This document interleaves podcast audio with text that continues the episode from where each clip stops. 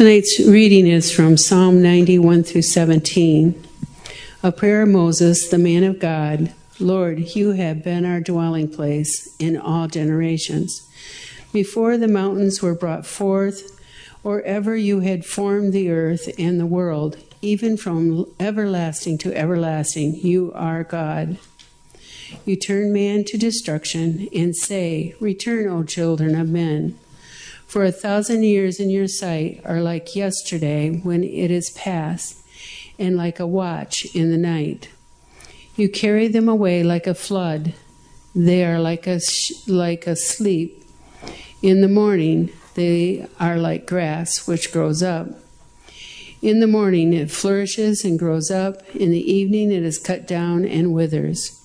For we have been consumed by your anger, and by your wrath we are terrified. You have set our iniquities before you, our secret sins in the light of your countenance. For all our days have passed away in your wrath. We finish our years like a sigh. The days of our lives are seventy years, and by the re- reason of strength they are eighty years. Yet their boast is only labor and sorrow, for it is soon cut off, and we fly away. Who knows the power of your anger? For as the fear of you, so is your wrath. So teach us to number our days, that we may gain a heart of wisdom. Return, O Lord, how long? And have compassion on your servants. O satisfy us early with your mercy, that we may rejoice and be glad all our days.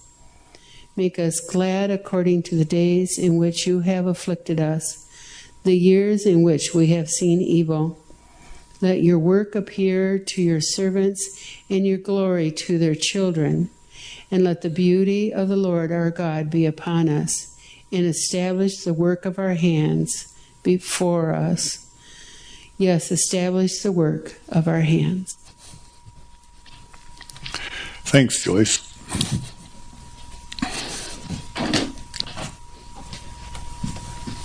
Psalm 90. How long? The word actually shows up a few times in there, so that's why we're going to go with that. But how long? How long? It's a it's a question we all have about life.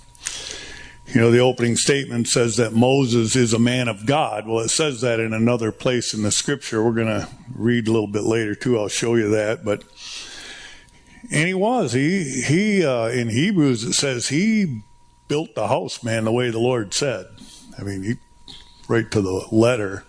He didn't vary one way or the other. He just did what he was told. It was quite the man of God.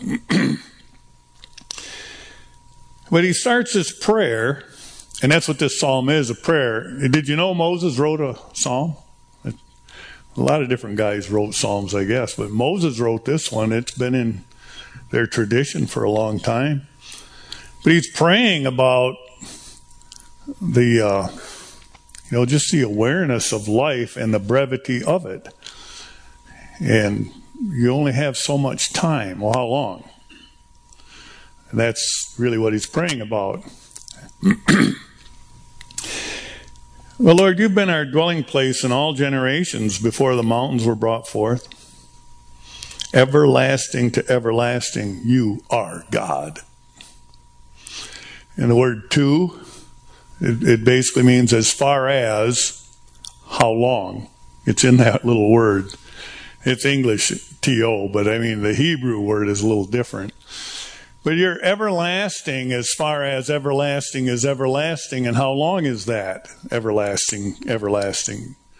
That's my best explanation for what it means. But however you want to use that little TO, He is God in the midst of all that.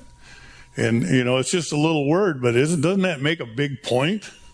Really big God before all things. Heaven and earth, we've read in some of the other Psalms, are going to testify at the trial.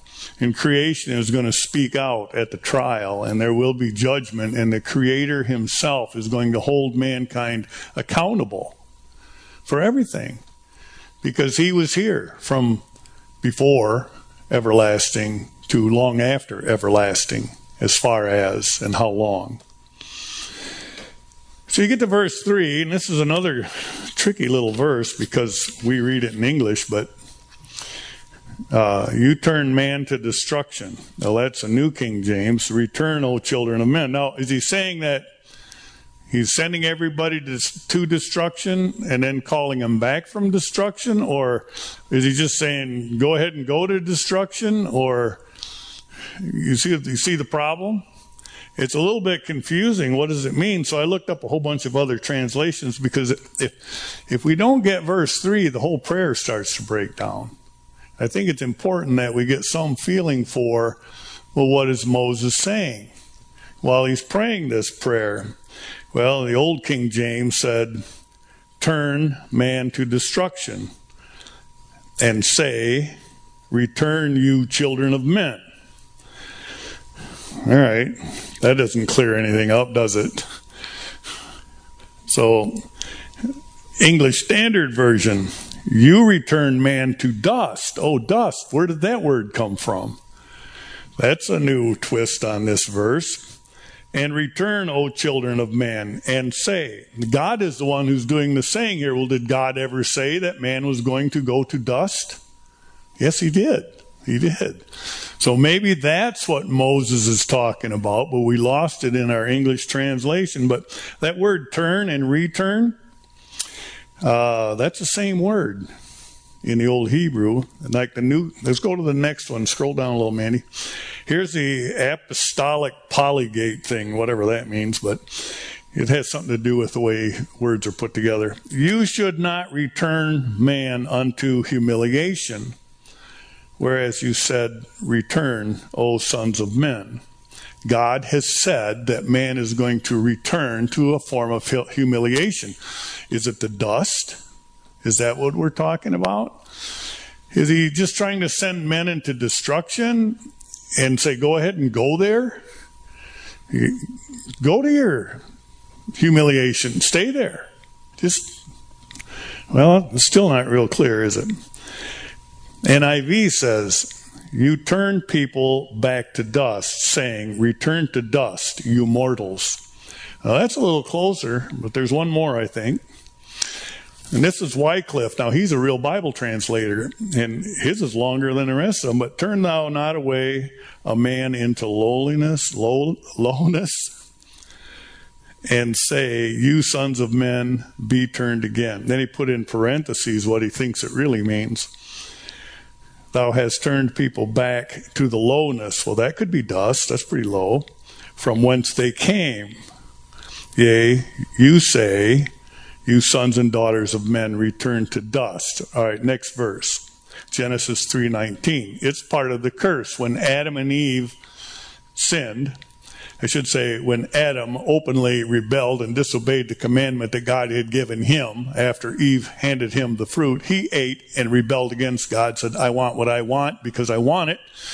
And chaos and sin came into the world. And part of the punishment for the man was this.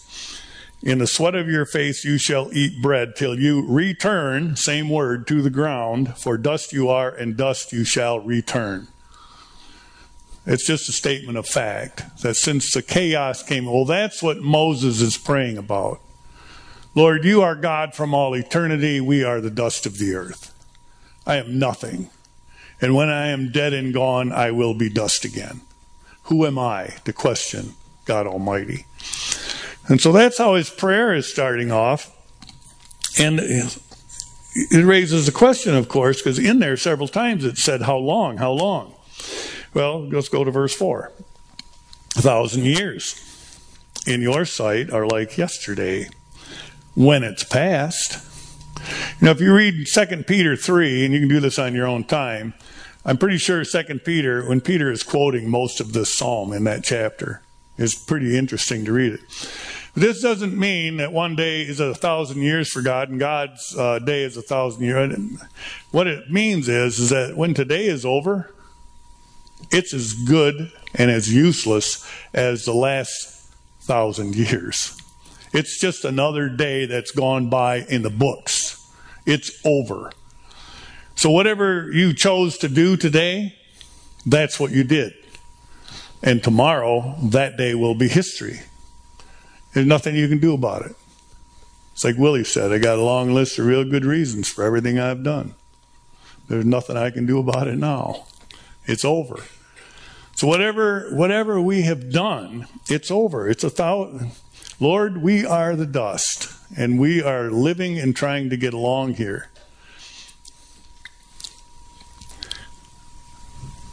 Thousand years, one day, yesterday, thousand years ago. What difference does it make? Be praying about the time we have left, is where he's going with this.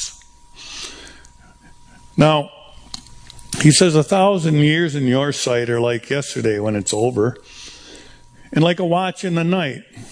And the other night we were sleeping, a big storm came through. People were out of power, trees falling down. I didn't know nothing about it. I was asleep. I woke up, and it was over. It's already history. It's already old news. It's gone by. Things happen. You carry them away like a flood. They're like sleep. And in the morning, they're like grass that grows up. And where to go? Here it is. In the morning, they flourish, they grow up. In the evening, it's cut down and it withers. Have you ever been involved in a flash flood? You've probably seen videos of one coming down a valley or something. There's been times when the dam is broke upstream and people are sleeping in the night and the whole village is wiped away. I think it happened in Tennessee a time or two. Well, when Moses is talking about this story, you'd think he's probably uh, talking about the really big flood. You know, I mean, people had time to pay attention to what Noah and his sons were doing. 120 years they preached the gospel with their hands by working on a vessel that was for the salvation of whosoever might come. And they were just before the whole world doing what God had called him to do. And I think Moses in his prayer is referring to that. They ignored all the signs, the people of his day, of that day anyway, and they were caught away in the flood. It's like people are just grass. You know, time marches on, and you know, we grow, we blossom, and it's over. I went to see my grandfather's grave. I hadn't been there since he passed away back in 1988. Shame on me, but I didn't know where it was. I remembered being there. Well, I finally found it. It was grown over, and I cleaned it all up. And it said something like born 1896, died 1988, something like 96 years old or so. And you've probably heard this before too. His whole life is represented by the dash on a little brass plaque in the dirt there. And I had to get the grass off it just to read it. I mean, the whole life is represented by little brass plaque on the dirt. Dust you shall return. now, Peter and James quoted this same passage again uh, in uh, think the next slide, Mandy, might have it in there. Try it. Yes? There it is. Okay. All flesh is grass, glory of man, flower, grass withers, flower fades away. And James said the similar, uh, because the flower of the field, he will pass away. Because as a flower of the field, he will pass away. And as soon as the sun risen with a burning heat then it withers the grass and the flower falls, and it, its beauty, beautiful appearance perishes. And anyway, they Peter and James both quoting Moses in this psalm in this prayer. Life is very brief, like the fading of a leaf. And that how it goes. It just it's quick. And before you know it, it seems like you're older. I don't know. Somebody said, one really good thing about maintaining your health is to keep having birthdays. Just a thought. But we tend to get older and things ache and get sore and Lane and Gerald both been in the hospital this week. I mean, we all are getting older, and as Gerald said earlier, you just one minute, next minute, it's like. so Moses praying about this brevity of life thing. Well, we get to verse seven. He says, We're consumed by your anger and by your wrath. We are terrified.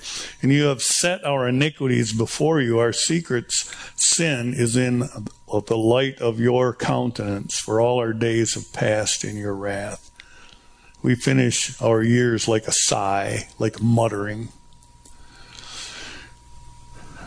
Now, since chaos entered and sin and death and punishment and judgment and all of that is pending, there's a real sense in which every one of us are living our lives before God, the God of all eternity who's watching all of this, and that there is an end coming, a judgment coming that we all need to be aware of in the brevity of this life because it should influence what we're doing. And man in general, even in Moses' day, they were living their lives on the planet before this very God. And they're, they didn't have near the information that we have about this judgment that's coming, but they knew that it was coming. Now, in our day, we know about Calvary and the cross. And we know that Jesus came to pay for our sins on the cross at Calvary, on Hebron's Hill in Judea. You know, that's where Jesus died. And in a sense, the judgment of God was poured out on his son, that Jesus, God himself, says, I will take all the judgment, the sin and iniquity that is before me, that I'm watching and seeing all the time. I'm taking that on myself on the cross. And so we receive the forgiveness and the freedom, and we're still living our lives as sinners, aren't we? Anybody here sin free yet? No. And that's, see, that's the thing. I have a sin nature, even if I'm a good person. I still have that nature of humanity that is not fit for the presence of God, but for the fact that Jesus paid it all and said, if you trust me, I will get you home and I will in no way cast you out. We are living our lives in front of Him, the one who took that judgment on Himself. And He's saying, man, I love you. I want you to have that freedom, even though all of man and mankind are still living their lives. You know, our iniquities are before him, our secret sins are before him. He sees it all, and he has forgiven us at Calvary. Shouldn't we do better? Yes, we should. But that's not what saves a soul is the doing of the better. What saves the soul is the faith in the one who paid for the sin in the first place.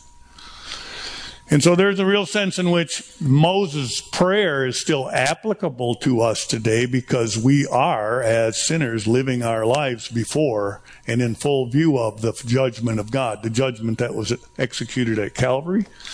And for those who still haven't come to Christ for salvation, there is a judgment that's still coming. If you want to take it on yourself, it's coming. If you're not accepting Christ as Savior, then it's still coming. And most of the world is in that boat right now. They're in that position, in that place where they're not interested in what Christ has done. I'll do it on my own. I'll do it my way. I have a better way. I have a better idea. And so the problems are still coming. So they finish our years like a, a mutter, like sighing. We feel the weight of this life. The, the burden that we wrestle with daily, even though we are what we call born again Christian people. We still struggle with it because somewhere deep down inside, don't you feel like there should be better things than what we've experienced in this life? Weren't we created for something better than what we seem to be going through all the time? And doesn't it seem like if we're children of God that we should have something more than this? Mean, if God is so almighty powerful, why am I going through these problems and this and that? And is it because the grass fades and the flower fades and it's a short life. And the biggest problem that we have is that we think this life is all there is. And our feet are so close to the ground that we think unless we have it here, we don't have it at all. And it's not that way at all. Larry Crabb used to say, there's something wrong with everything in this place, but there's a day coming when we're going to end up where there's nothing wrong with anything. We're headed home, that's why. But our feet are so close to the ground, we can't seem to keep that in mind.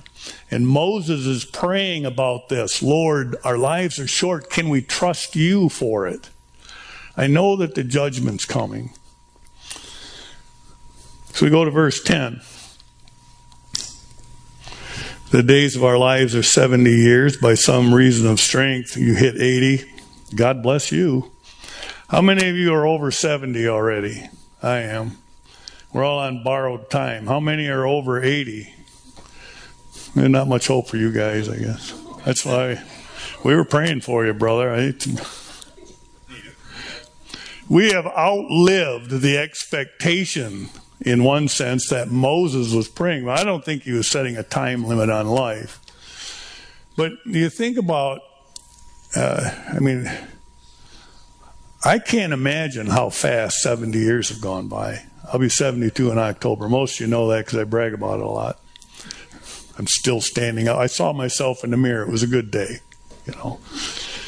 But, you know, to, like my grandpa to hit 96, I mean, it's an amazing thing. I have one aunt, she was 104 when she passed away. And I'm not sure I'd want to live that long, but there's another side of me that says, I'm not sure I want to die that quick either, you know. So we have that internal struggle, don't we? But yet, the years, if you put all that together, all the years that we've lived so far, it's just a boast. And that's what I was just talking about, is a boast. I made it 70 years. And it was hard. I had pain, and this hurt, and that hurt. We, we brag about all kinds of things in our 70 years. I did this, and I did that, and I've been there. I've conquered this, and I've got a big buck on the wall, and I've got, you know. But it was hard. It was a lot of work, and I suffered. Isn't that what we talk about? It is. And you're going to sum your whole life up to muttering and bragging about what you've done and how much it hurt. And life's over. It's like, this is a sad prayer. It seems like a very discouraging prayer in a lot of ways. But he's calling us, he's praying about this because I think it's important that we get a clear picture of what's really important. In verse 11, he says, And who knows the power of your anger? It's God's anger, for as the fear of you, so is your wrath. The fear should bring knowledge of God if we refuse to learn about God, then what we're asking for is the wrath. And, you know, there could be a statement made that somehow the fear that a person has for God is balanced out by the kind of wrath and suffering that they'll endure. So, what, what are you saying? There's degrees of punishment in hell? You know, I've heard people say, um, well, if I end up in hell, at least I'll be with my friends. I don't find comfort in that idea. you know, I mean, uh, think that one through again, you know. But there seems to be maybe in that statement, I don't know, some kind of an idea that the way we fear God is the same way that we'll be judged. And I think some of that is true. I mean, if your faith and trust and love is in God, then obviously that's taken care of.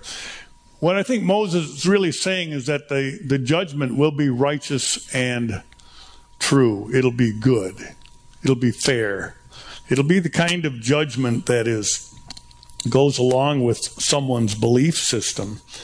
But uh, so you get to verse 12. He says, Teach us to number our days that we may gain a heart of wisdom. and there's, I think, the central part of this. Because everything he's said so far is life is short, life is short, judgment's coming, and you are God and we are dust. Teach us to number our days. Now, I can tell you almost if I sit down and figure it out, from the moment I was born, I think it's on the birth certificate, there's even a time you could figure it out right down to the minute, number your days backwards. But I don't think that's what he's talking about. It's like, teach us to number our days in a way like, how much time do I have left? And, you know, so if I go by my grandpa was 96 and a grandmother was 93 or whatever, and kind of round those off and do some math, you know, I got like 15 summers left. You ever think about your life that way? How many summers do you have left? And what am I going to do with them? How am I going to live? In the light of the fact that I'm still here because God has me here what am I to do with the time I have left? Teach us to number our days that we may gain a heart of wisdom. The whole point of thinking about your life future is how can I acquire the wisdom of God to finish those days that I have left? Sufficient unto the day is the evil of it, Jesus said. So let yesterday go. Yesterday gone is like another thousand years gone. It doesn't matter. What are you doing about tomorrow? What is the rest of your life going to look like? I made mistakes. Let it go. Get over it. Grow up. Stop thinking about yourself so much. What are you going to do tomorrow about your life? And going forward, every day we decide to do nothing is another day nothing is done. That's profound. You know? And that day is gone forever. I can only do one thing today. What should I do? I knew a counselor by the name of Dre Thompson. He said, Every day we choose to lose. You realize that? Every day you choose to lose. So choose, why would I want to be a loser? Well, whatever you choose to do, that's the thing you do. And everything else is lost. Because you can only choose one thing. So, for example, you're here tonight because you chose to be here tonight, you can't be somewhere else tonight. Everything else is outside, is gone. You chose this over everything else. So let's number our days that we might gain wisdom. You know, their time is very short, and if we choose one thing, we deny everything else. Days past are like a thousand years. It's gone, it's done, it's behind us. So, how do I get the wisdom, Lord? How do you teach the wisdom? Where is the wisdom? There's four things in Proverbs that you should never sell truth, wisdom, instruction, and understanding. Ebenezer said, Time is precious to me. It was the third spirit that had visited him, and he was getting uptight about his end, and he was worried about his, he didn't have much time, and he knew it. He, let's get on with this. Time is precious. The uh, dictionary says that wisdom is the ability to make good judgments based on what you have learned from your experience, knowledge, understanding, and gives that gives you this ability.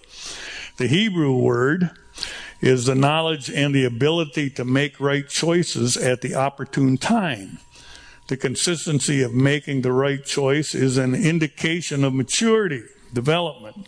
Prerequisite for wisdom is the fear of the Lord. He quotes Proverbs chapter 1. Teach us to number our days so we can gain wisdom. So, I got so many days left and I have these experiences. What should I do? That's what Moses is praying about. You think about what Moses went through. You know, his mother put him in a boat about the size of an alligator's belly and sent him down the river. And then he got rescued by Pharaoh's daughter. Spent 40 years learning in Egypt. Then he went into the desert. Spent 40 years learning from God there how to unlearn what he learned in Egypt. And then he went back to Egypt to become a leader for another 40 years and all the whining and crying and backbiting and bickering and the things that went on in that man's life. And there he stood as a man of God. Teach me to number my days, Lord. So I might use my experiences, and they were many, and do the next best thing. 13, he says, Return, O Lord. How long? Same words again. That word for to is right in there. It's the same. It's quoted as how long this time. Have compassion on your servant. Satisfy us early with mercy. Let us learn, God, quickly. Show us mercy. Those that love, he will show mercy. He's always said that. Moses wrote it down in the Ten Commandments that we may rejoice and be glad all of our days. And that has always been God's plan. Man's goodness, his happiness, his joy, God has always had a plan to satisfy the deepest longings of man's heart in the shortness of his days. When the angel showed up at Bethlehem, he said, Peace on earth, goodwill to men. It wasn't a new concept for God. It's always been his plan to rescue man and give mercy and grace and peace and comfort in this hard, hard place. The uh, verse 15 Make us glad according to the days that we are that have afflicted us in the years. We have seen the evil. Let your work appear to your servant, and your glory to their children, and the beauty of the Lord our God be upon us, and establish the work of our hands for us. Yes, establish the work of our hands. It's like Lord, I want to serve you and do things with my hands that bring glory to your name. And when you read Hebrews, where it talks about Moses, that is exactly what it says. What are we doing with our lives? Teach us to number our days. Now, we have a really big God, and He does really amazing things. And in the hardships and struggles of this life, we wonder and we question. But did Moses, you think about Moses' life, 120 years, and everything he went through, who was following? Who was discipled? Who was learning anything from Moses? And the only two I came up with was Joshua and Caleb. I'm sure there were other people along, but they didn't last long. I mean, they were making golden calves before they hardly got the Red Sea hadn't even come back together yet, and they were making golden calves. You know, I mean, it's a sad story, and on and on it went. But here, here's a little testimony. Just it's in uh, Joshua 14. it's uh, Caleb after the battles. They're in the land. They fought Jericho, all that. Been five years. They've conquered a lot. And Caleb comes to Joshua at Kadesh and he says, uh, You know the word which the Lord said to Moses, the man of God. There it is. Concerning you and me, Joshua, at Kadesh Barnea. I was 40 years old when Moses, the servant of God, sent me there to spy out the land. And I brought back word to him, and it was in my heart I told the truth. Nevertheless, my brethren who went up with me made the heart of the people melt, but I wholly followed the Lord my God. So Moses swore on that day, saying, Surely the land where your foot has trodden shall be the inheritance for you and your children's forever, because you have wholly followed the Lord my God. So Moses made a little promise to him. I think the spies, when they went in, they went different directions, and Caleb went over to Hebron. And he found the giants over there. Anyway, he goes on, and now behold, the Lord has kept me alive. And he said, these last 45 years, ever since the Lord spoke this word to Moses while Israel wandered in the wilderness. And now here I am, this day 85 years old. And yet I am as strong this day as on the day that Moses sent me. Just as my strength was then, so now is my strength for war, both going out and coming in. Is that the end of it? No. Now therefore, give me this mountain which the Lord spoke in that day, for you heard in that day how the Anakim were there, and that the cities were great and fortified and it may be, well, may be that the Lord will be with me and I shall be able to drive them out as the Lord said. Now, Caleb was 40 years old They got to Kadesh Barnea. Twelve men went to spy on Canaan. Ten were bad and two were good. The two were Caleb and Joshua, right? Caleb is now reminding, 45 years later, talking to his friend Joshua, the only two that made it into the promised land of that group, the only two that Moses trained himself. And Caleb is now saying, You know, you were there. The Lord said, I could have the ground that I searched out. And I searched out the area where the giants were. And my brethren said they were too big for us. They didn't even see them. I was there. I saw them. I trust God. I believe we can conquer that mountain. And those giants are not bigger than our God. We can win. Let's go in. And the people's heart melted. They said, Oh, we're but grasshoppers. And they didn't go in. And they spent 40 years wandering in the wilderness. So everyone over the age of 20 passed away in the wilderness until there was a new generation of warriors ready to fight, ready to trust God. Help us number our days. Because if we do that kind of thing, we're wasting our lives. And so Caleb is crying out to Joshua Look, I'm 85. Give me that mountain. I'm thinking, man, there's giants up in there. Caleb says, no problem. I'm just as strong today as I was then.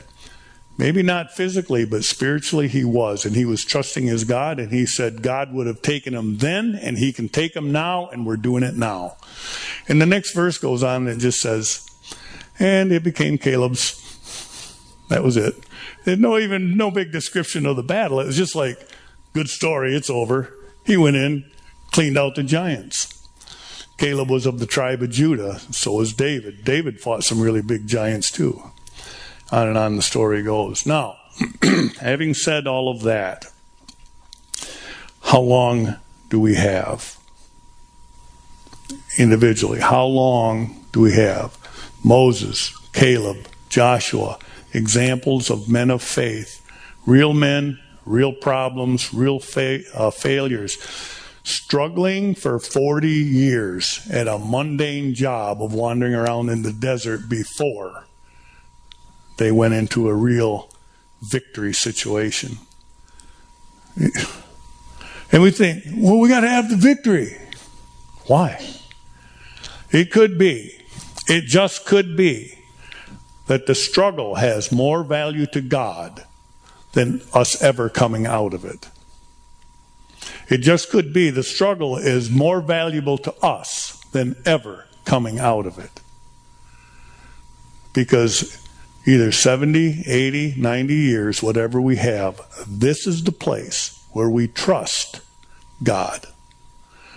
Is he a big God or not? How big is my God?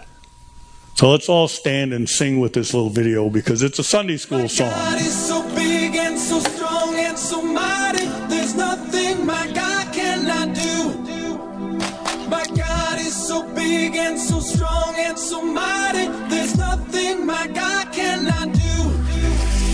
My God is so big and so strong and so mighty. There's nothing my God cannot do. So big and so strong and so mighty. There's nothing my God cannot do. In the beginning, God made everything. God simply spoke and the world came to be. He sent a flood and made everything new. He parted the sea and let his people walk through. He helped a boy bring a giant right down. Joshua walls fell to the ground. These acts of power are worthy of praise. But if you want to question my God and his way, I'll look you in the eye and say, My God is so big and so strong and so mighty.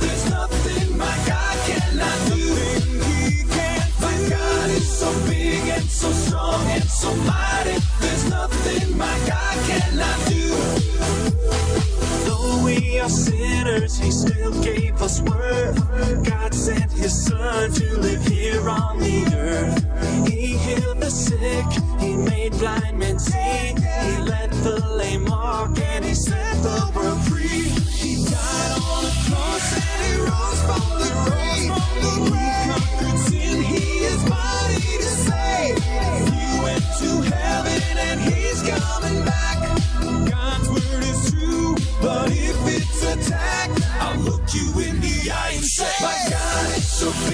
so strong and so mighty.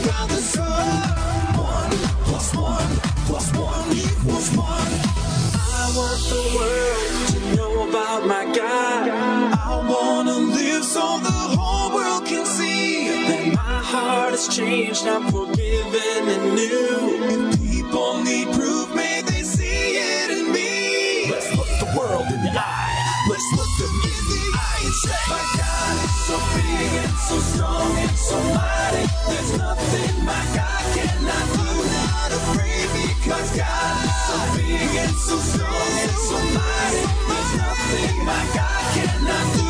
My God My God is so big and so strong and so mighty.